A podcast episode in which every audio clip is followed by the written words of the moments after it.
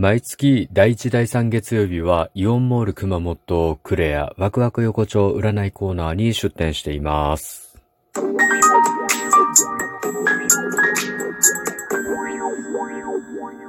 ご機嫌いかがでしょうか ?70 回目の配信です。今日も後日研究所から開運メンタルアドバイザーの占い師明恵がお送りいたします。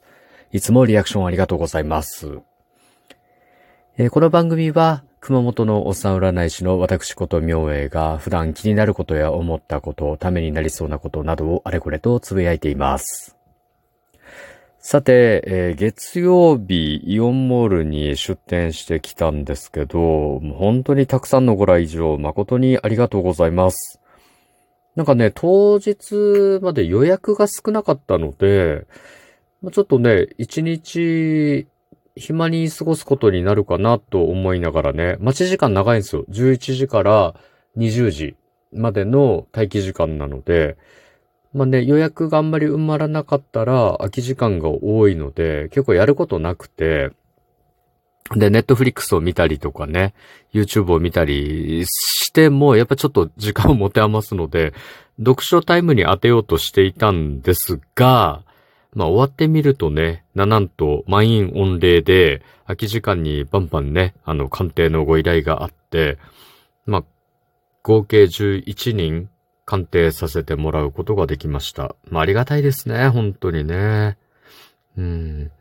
やっぱね、で、1日、ショッピングモールに行って、お客さんを待ってるといろんなことがあって、まあ、取りすがりのね、女性とかがね、空き時間の確認とかをしていて、まあ、ちょうど予約の時間とかと被ると対応できなかったりするんですけど、なんかね、人気ですねーとか、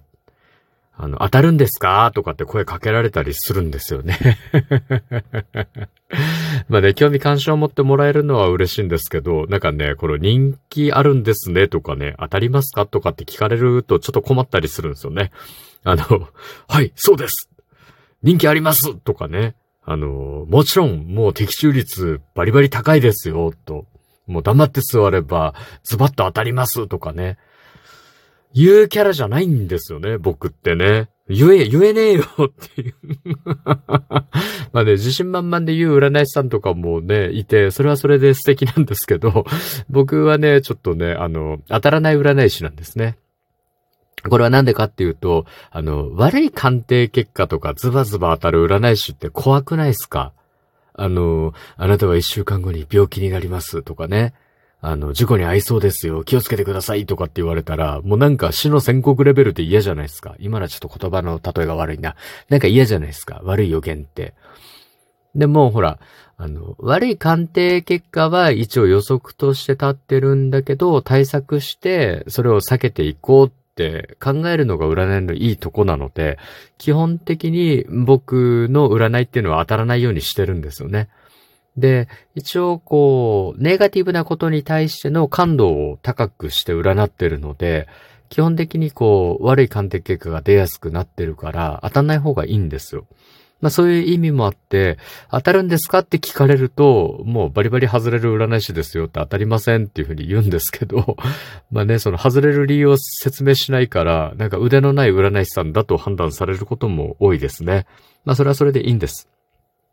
で、人気あるんですね、とかって言われるとね、なんかこう、まあ、ちょいちょいね、あの予約が埋まったりとか、あとこう、まあ、問い合わせがあってね、鑑定枠が埋まっていくときはいいですけど、なんか自信満々でね、人気あるんですよとかって言って予約枠ガラガラの日もあるんですよ。未だに。で、そういうのがあった時に、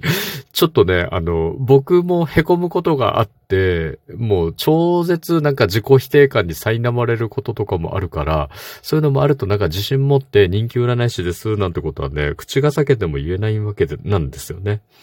まあそういうことがありました。まあでもね、今回はね、あの、本当にたくさんの方が来ていただいて、で、珍しくね、男性客も多かったんですね。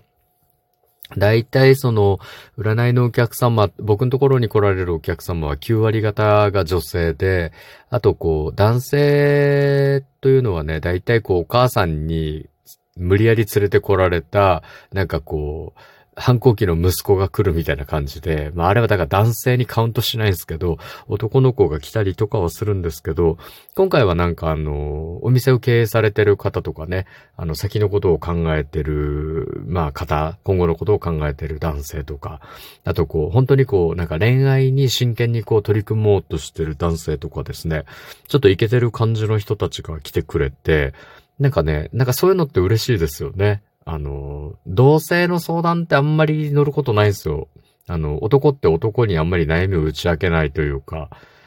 まあまあ、どうでもいいことはね、話したりするんですけど、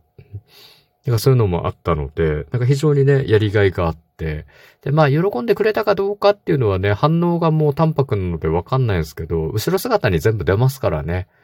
で、今回はなんかこう、喜んで帰っていかれたような気がしてます。またね、機会があったら遊びに来てくれたら嬉しいですよね。で、私もやっぱり飲食店をされてるということだったので、言ってくれたらお店に行きますからね。あの、どんどんね、あの、なんかもうお客さんとしても僕を活用していただけたらと思います。あの、絶対行くのでね、一回はね。うん。はい。さて、